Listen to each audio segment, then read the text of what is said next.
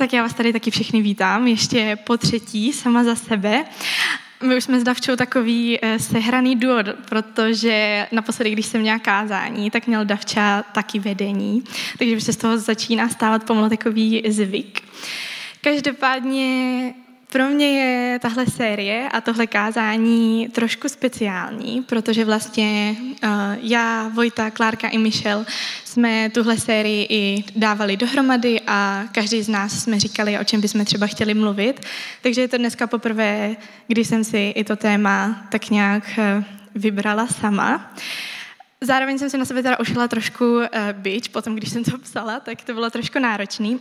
Každopádně když vlastně jsme to vymýšleli dohromady s dětskama a seděli jsme spolu v té místnosti, tak jsme o tom tématu byla úplně rozváštěná a věděla jsem, že tohle je něco, o čem je potřeba v církvi mluvit a o čem je potřeba dneska tady mluvit. A čím více to kázání přibližovalo, tím víc jsem viděla v životech mých blízkých lidí, jak moc je tohle dneska důležitý a klíčový. Takže pojďme na to. Bude toho hodně, takže začneme rovnou Každý z nás, ať už jsme věřící, nevěřící, hledající, úplně cokoliv, tak každý z nás ve svém životě něčemu věříme. Máme prostě něco, v co vkládáme tu svoji důvěru. Máme ve svém životě věci, které nám přináší jistotu, máme nějaký vzorce chování, který pořád dokola opakujeme a tak nějak možná někdy zkoušíme, co nám třeba funguje líp, co úplně nefunguje, někdy to třeba okoukáváme u ostatních lidí. Každopádně, kdybychom tohle měli popsat nějak víc strukturovaně, tak každý z nás máme ten základ, to, čemu věříme, a na základě tohohle základu si potom vytváříme každý z nás v životě svoje hodnoty. Něco, co je pro nás důležitý. A na základě těchto hodnot si potom vytvoříme celý přístup k různým situacím a k lidem. Je to nějaký ten náš vymezený úsek, nějaká naše perspektiva, kterou se díváme na všechno kolem nás. A to potom vytváří naše chování. A tady tohle celý je dynamický proces. Pořád se to nějakým způsobem mění. Někdy třeba zjistíme, že ten náš přístup nebyl úplně objektivní, že možná jsme se dívali jenom z jednoho úhlu pohledu, tak ho třeba trošku rozšíříme. Někdy třeba zjistíme, že některé věci už pro nás nejsou tak důležitý, že už to pro nás není hodnota. Často to třeba bývá, když se narodí děti, tak najednou se nám vlastně přeskládají trochu priority v životě a a potom uh, někdy můžeme změnit i to naše chování. Každopádně ta věc, ze které to celý vychází, to, čemu věříme a na čem stojíme, to se v našem životě nemění tak často.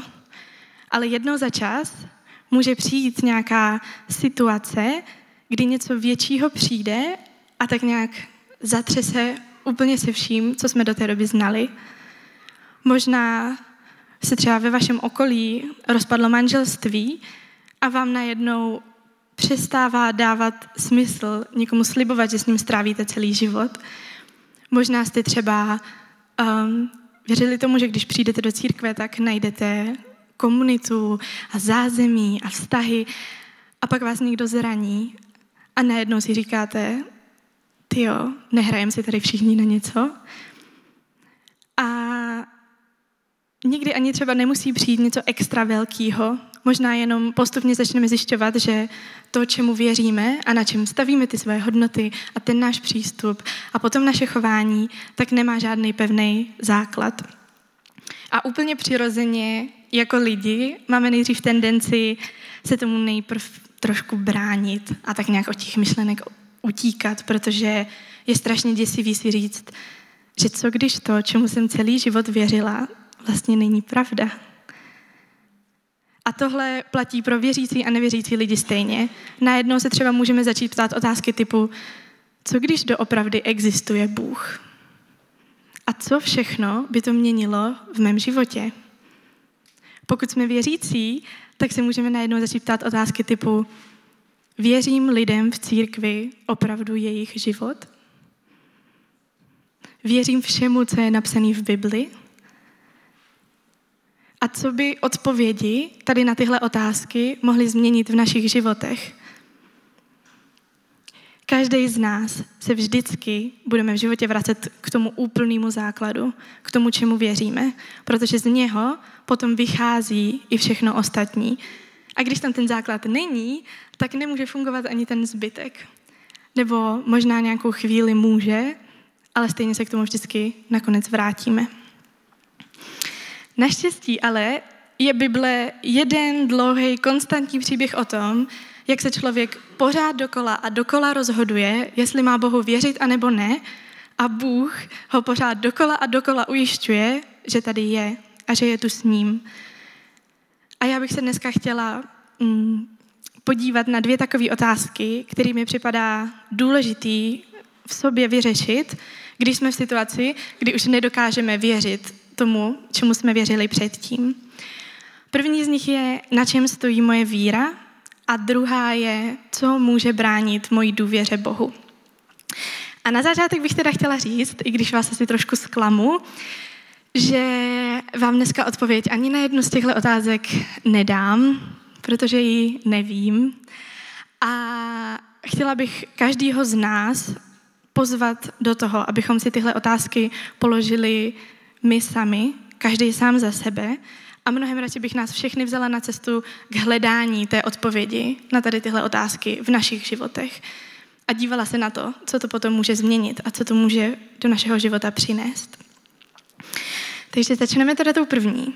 Na čem stojí moje víra? A půjdeme rovnou do Bible. Takže přečteme si jedno podobenství. Každý, kdo slyší tato má slova a plní je, bude podobný moudrému muži, který postavil svůj dům na skále. Pak padl déšť, přišly záplavy, strhly se vychřice a udeřili na ten dům, ale ten nespadl, protože byl založen na skále. Každý, kdo slyší tato má slova a neplní je, bude však podobný bláznu, který svůj dům postavil na písku. Pak padl déšť, přišly záplavy, strhly se vychřice a udeřili na ten dům a ten spadl a jeho pád byl hrozný. Když Ježíš dokončil tuto řeč, zástupy žasly nad jeho učením. Učil je totiž jako ten, kdo má zmocnění a ne jako znalci písma. Ježíš vlastně předtím, než říká tady tohle podobenství, tak v té stejné kapitole mluví o tom, co máme dělat a jak to vlastně vypadá, když se rozhodneme ho následovat. A potom následuje tady tahle pasáž s podobenstvím, kde srovnává um, dva přístupy, kdy máme postavený základ a kdy nemáme postavený základ.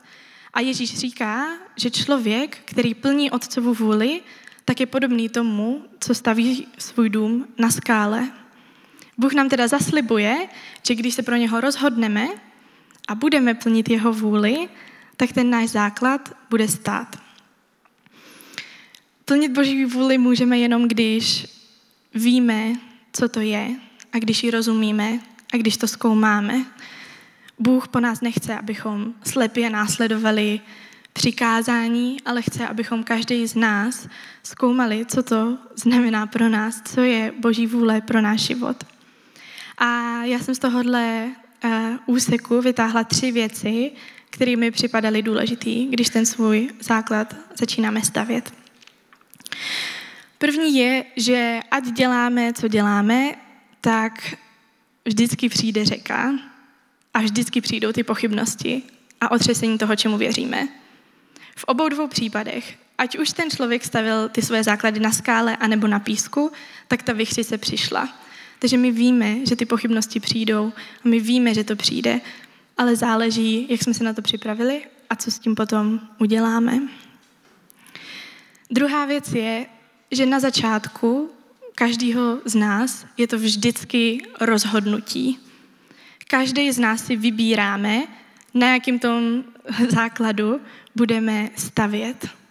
Sami za sebe, každý z nás si vybíráme, jestli se budeme řídit tím, co Ježíš říká, anebo ne, aniž bychom věděli, jestli to obstojí.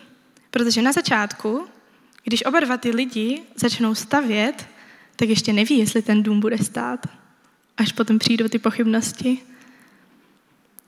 My se možná můžeme podívat tady do tohohle podobenství, můžeme se podívat do životů lidí kolem nás, ale každý z nás se sám za sebe rozhoduje, bez toho, aniž bychom věděli, že to bude fungovat, jestli to přijmeme, a nebo ne.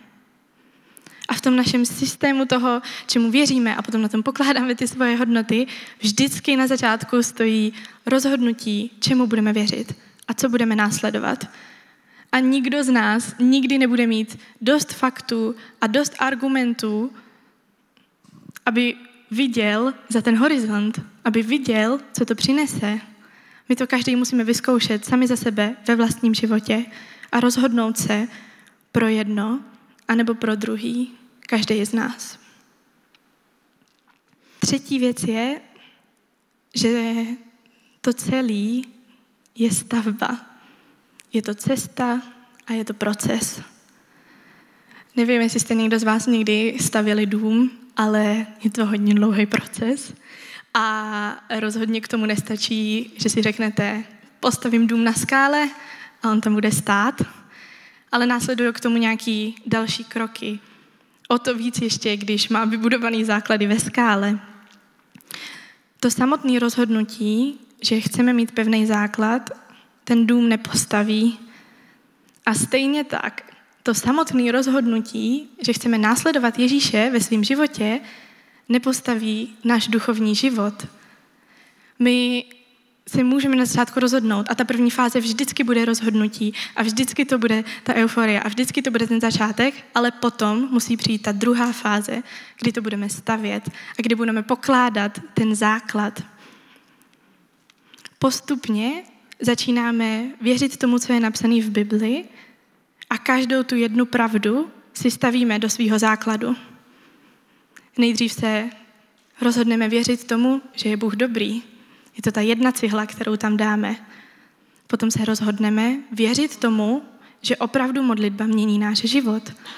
To je další cihla, kterou tam dáme. Nejdřív se rozhodneme tomu věřit a potom to do svého života i aplikujeme. Problém je, že někdy vůbec nevíme, na čem vlastně stavíme. Ale jako jsme se o tom bavili předtím, ten náš základ se vždycky projeví ven. A proto to potřebujeme vědět a potřebujeme to zkoumat.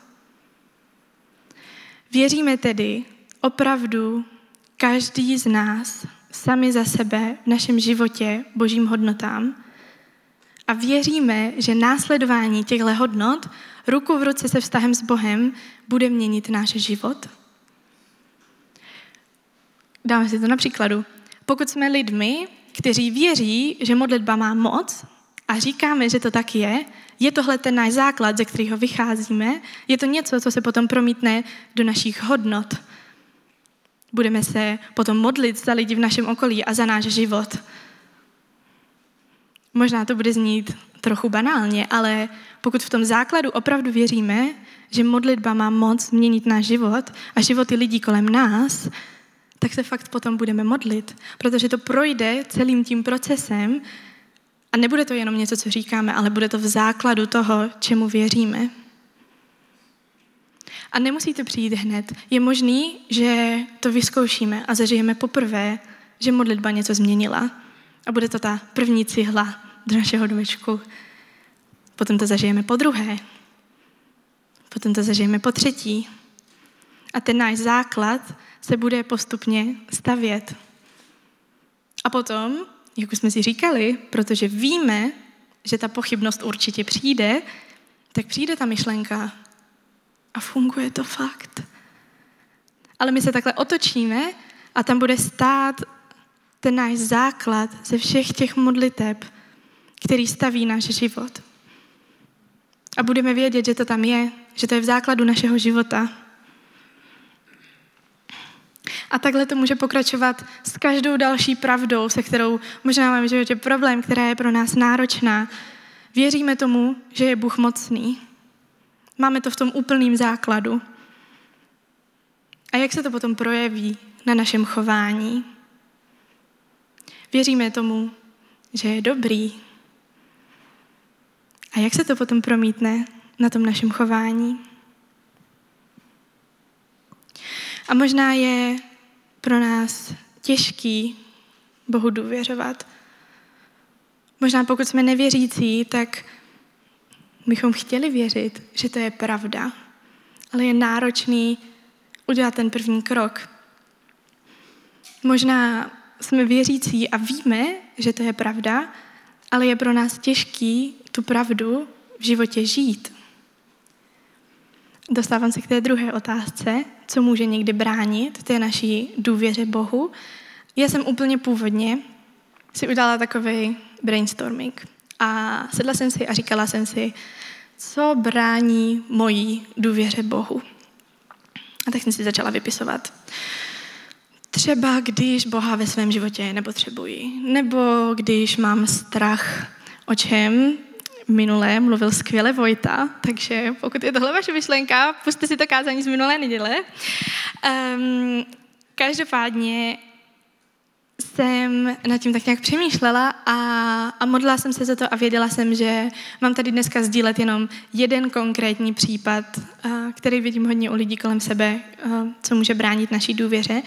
Takže hm, vás chci pozbudit, abyste si napsali každý třeba takový kázání sami sobě, nebo třeba ve skupince, je to fakt skvělý, doporučuju.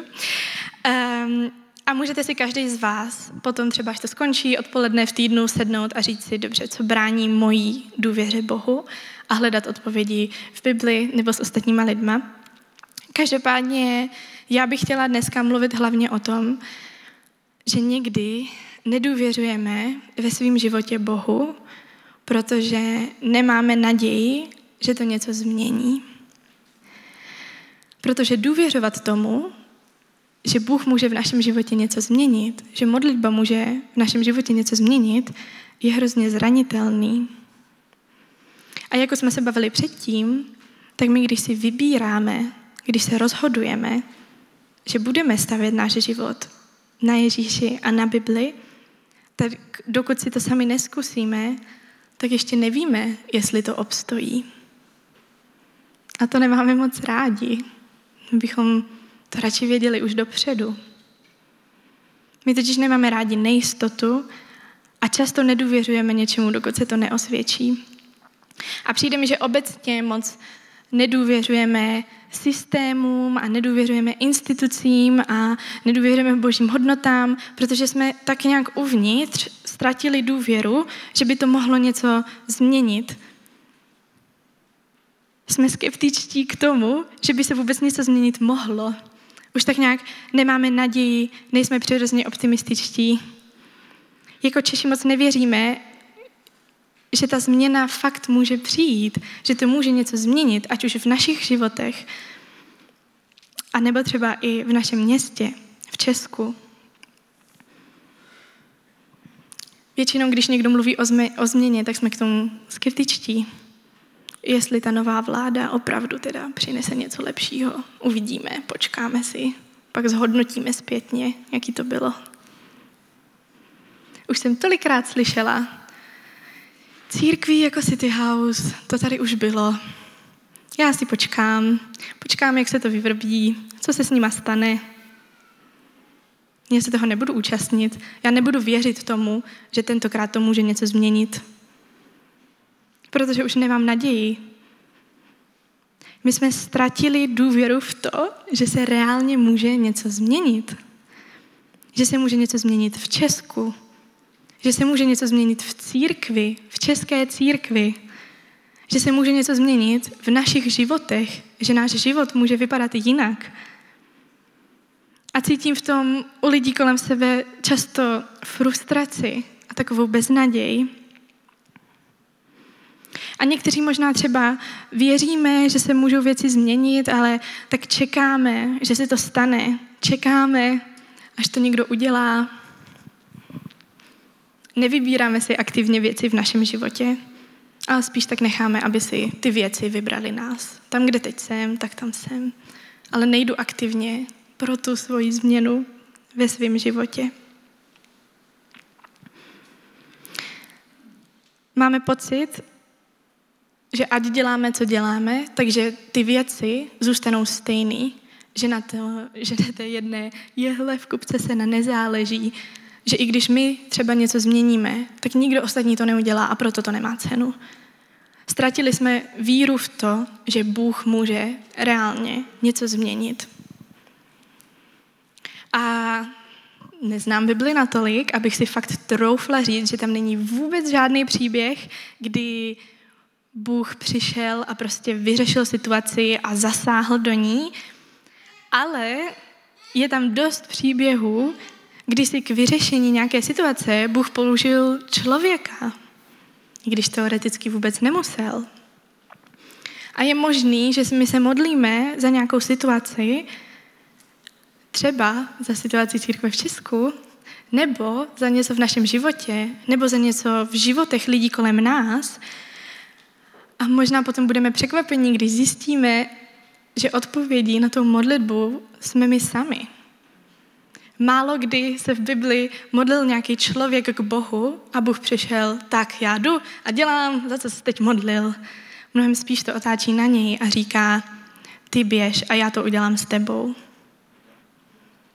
Naše generace není úplně takovou generací hrdinů, která by ráda vzala ten osud do svých rukou. Mnohem radši nebo pokud teda někdo takový jste, tak se omlouvám, že vás urážím, já taková nejsem. Já bych se mnohem radši um, odstěhovala někam do přírody, na vesnici, měla tam svoje zvířátka, nechala svět, ať si tak nějak ty své problémy vyřeší sám. Protože to řešení nevidím, protože je to komplexní, protože my to řešení nevidíme a proto necháváme tu realitu, aby se utvářela bez nás aby se to dění utvářelo bez nás. A nechceme dávat Bohu důvěru s naším životem, protože vidíme, kolik se toho kolem hroutí a nechceme tu tíhu nést. A nechceme být součástí toho řešení. A v Bibli je jeden takový podobný příběh o Eliášovi. Takže teďka bude trošku delší pasáž, tady se připravte a máte všichni zakázaný usnout během toho. Takže, jen si dá takovou challenge, že řeknu vtip, jo, takže to byl ten pokus o to. Uh, můžeme se posunout k biblické pasáži.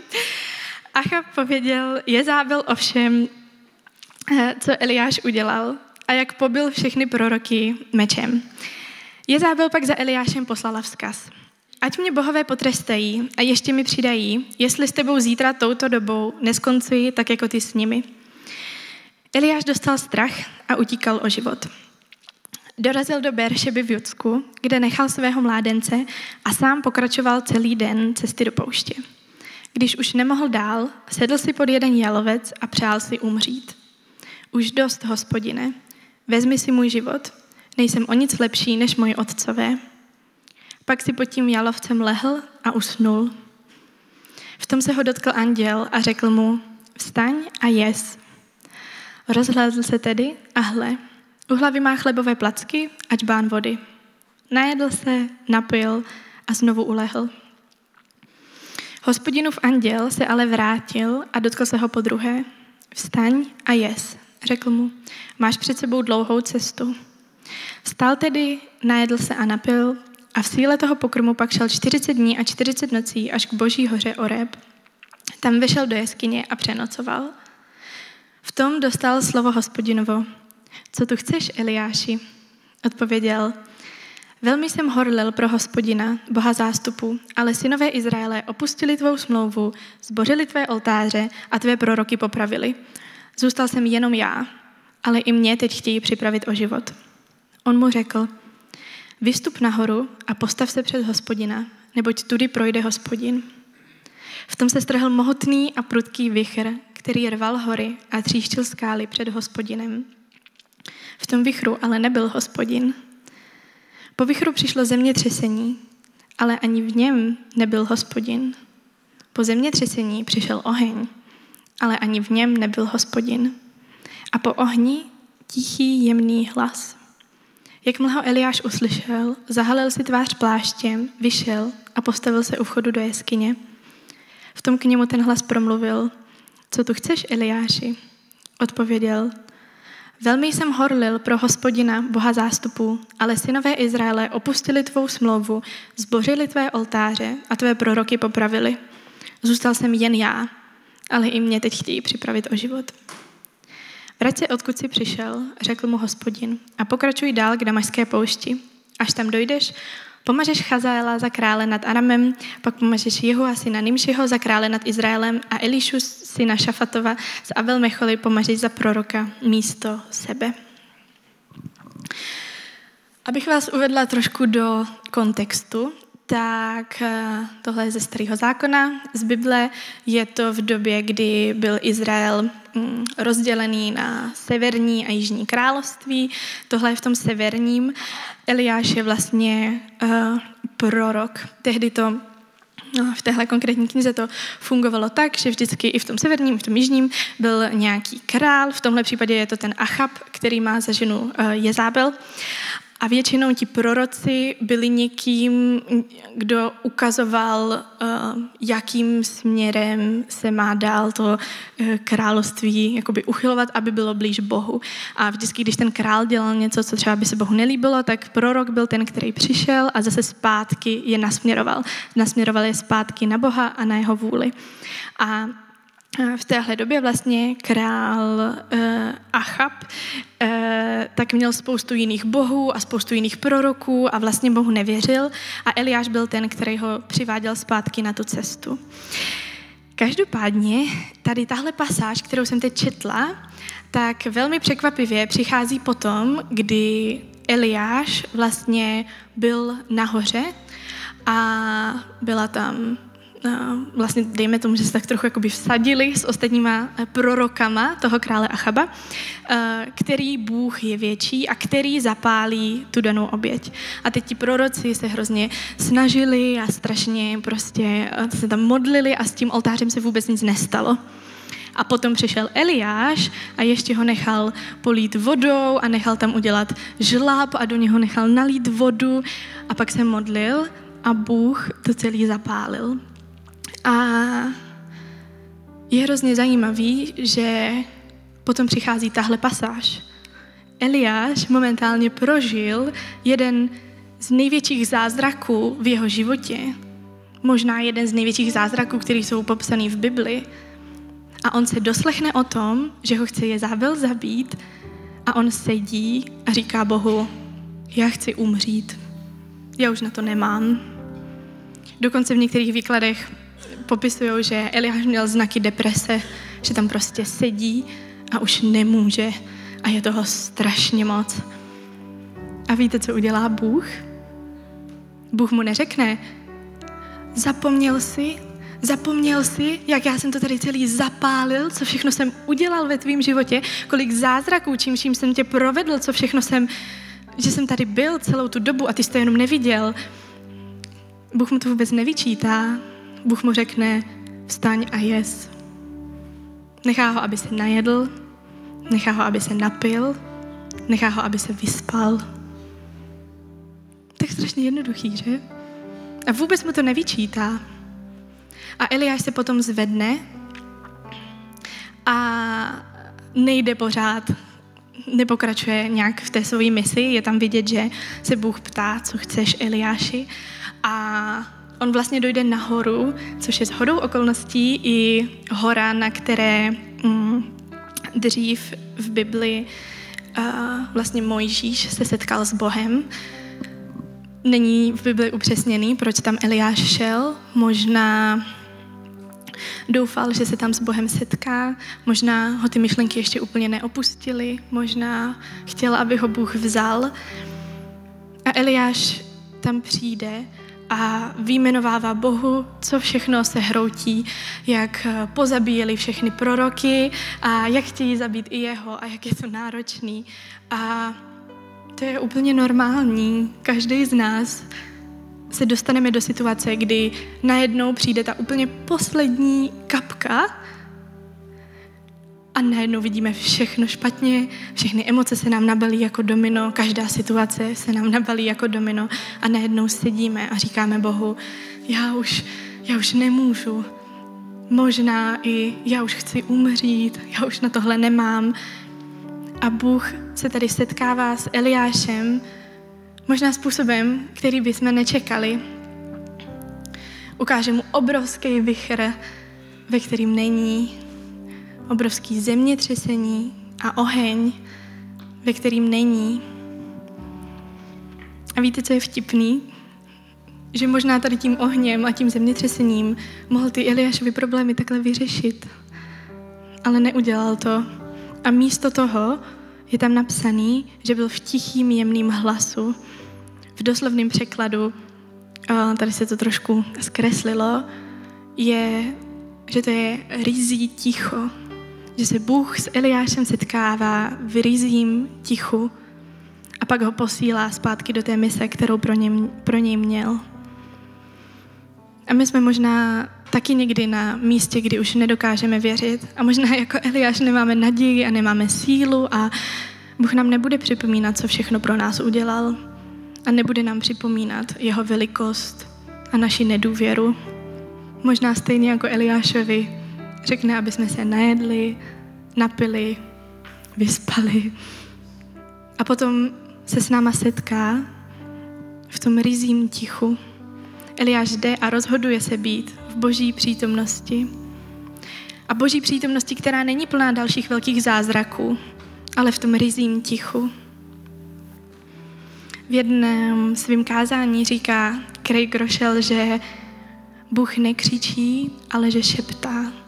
Protože když někdo křičí, tak to znamená, že je daleko.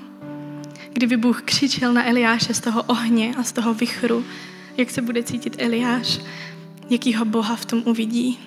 On potřeboval vidět Boha, který mu je blízko a Bůh k němu šeptá v tom rizím tichu, že jemu konkrétně je blízko.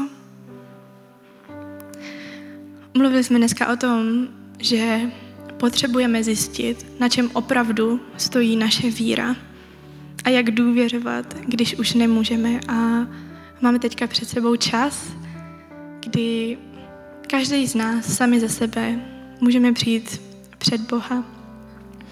A já bych chtěla pozvat každého z vás, který možná má pocit stejně jako Eliáš, že je toho na něho v jeho životě moc, nebo možná v tomhle světě, že je moc katastrof, moc těžkých věcí a už prostě nedokážete Bohu věřit a nedokážete věřit tomu, že tu je, tak bych vás chtěla pozvat, abyste si každý z vás během té chvály vytáhli telefon a naplánovali si do kalendáře vaše rizí ticho s Bohem, abyste si tam naplánovali spánek a jídlo, abyste si naplánovali čas, kdy tam budete jenom Bůh a vy. Hodně jsme taky dneska mluvili o tom, že pokud člověk chce být s Bohem a chce mu dávat důvěru a chce stavět ten pevný základ, tak se proto musí rozhodnout. Úplně poprvé rozhodnout. Rozhodnout se sám za sebe, aniž by věděl, co to přinese v jeho životě. A tak vás chci dneska pozvat. Pokud chcete, můžete teďka v téhle chvále, kdy to bude jenom o vás a o Bohu, mu tohle rozhodnutí dát a říct mu, že teďka, teďka se rozhodujete pro něj, teďka si vybíráte tu cestu na té skále, teďka si vybíráte, že modlitba bude mít ve vašem životě moc a že Ježíš v něm bude mít slovo. Tak pojďme všichni spolu postavit tu první cihlu na ten náš základ. Pane Bože, tak já ti děkuji za to, že ty jsi Bohem, který je živej a který dává smysl a který se nás dotýká, každýho z nás. A tak Bože, já vyznávám, že pokud se někoho něco dotklo během toho, co jsem mluvila, takže to byl ty, že to byl ty, který se dotýkal srdcí lidí v tomhle sále a tak Bože, prosím tě za každého člověka, na kterého je toho už moc, na kterého je toho moc možná v tomhle světě, možná v jeho životě, aby se s ním, Bože, setkal, tak jako s Eliášem v tom rizím tichu. Tak tě, Bože, prosím za každého člověka, který chce možná poprvé, možná po 180. postavit tu první cihlu a udělat to první rozhodnutí za tebou. Bože, ty jsi věrný Bůh a ty v našem životě odpovídáš na naše rozhodnutí.